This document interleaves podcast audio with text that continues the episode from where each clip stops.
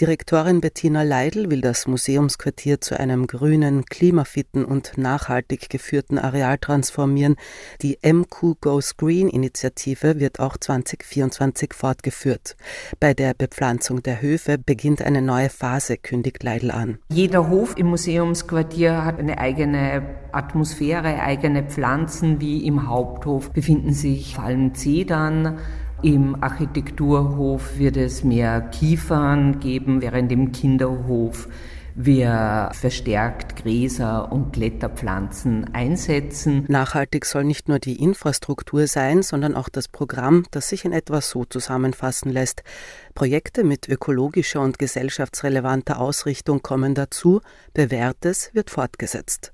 So wird die beim Publikum beliebte Veranstaltungsreihe auf der begrünten Sommerbühne im Haupthof wieder aufgenommen. Wir hatten letztes Jahr über 35.000 Besucherinnen und neben bekannten Formaten wie dem Literaturfestival Die O-Töne bin ich auch natürlich sehr froh, dass die Kunst und Kultur nicht nur in den großartigen Museen zu sehen ist, sondern auch am Hof stattfindet. Zu den künstlerischen Projekten gehört etwa die Brunnenskulptur des ukrainischen Künstlers Pavlo Makov, die bei der letzten Kunstbiennale in Venedig viel Beachtung fand, eine partizipative Skulpturperformance von Rainer Prohaska oder eine Installation des brasilianischen Künstlers Rodrigo Braga, der mit Steinen als Symbolträgern für die Beziehung von Mensch und Umwelt arbeitet. Eine große Ausstellung im MQ Freiraum wird von der Schweizer Künstlerin Ursula Biemann gestaltet. Sie bezeichnet sich selbst als Embedded Artist.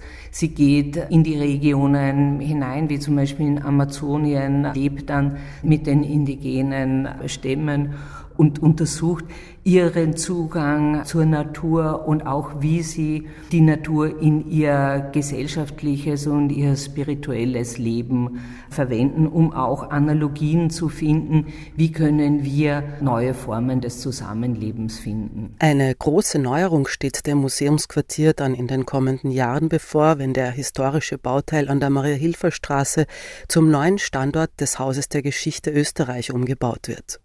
Die Eröffnung ist für 2028 vorgesehen.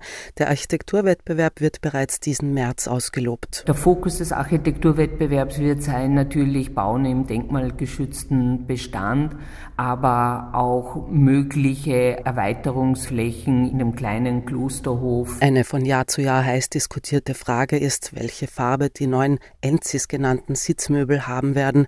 Waldgrün lautet das Ergebnis des Publikumsvotings. Und übrigens wird die neueste Ausführung zu 70 Prozent aus wiederverwertetem Kunststoff bestehen.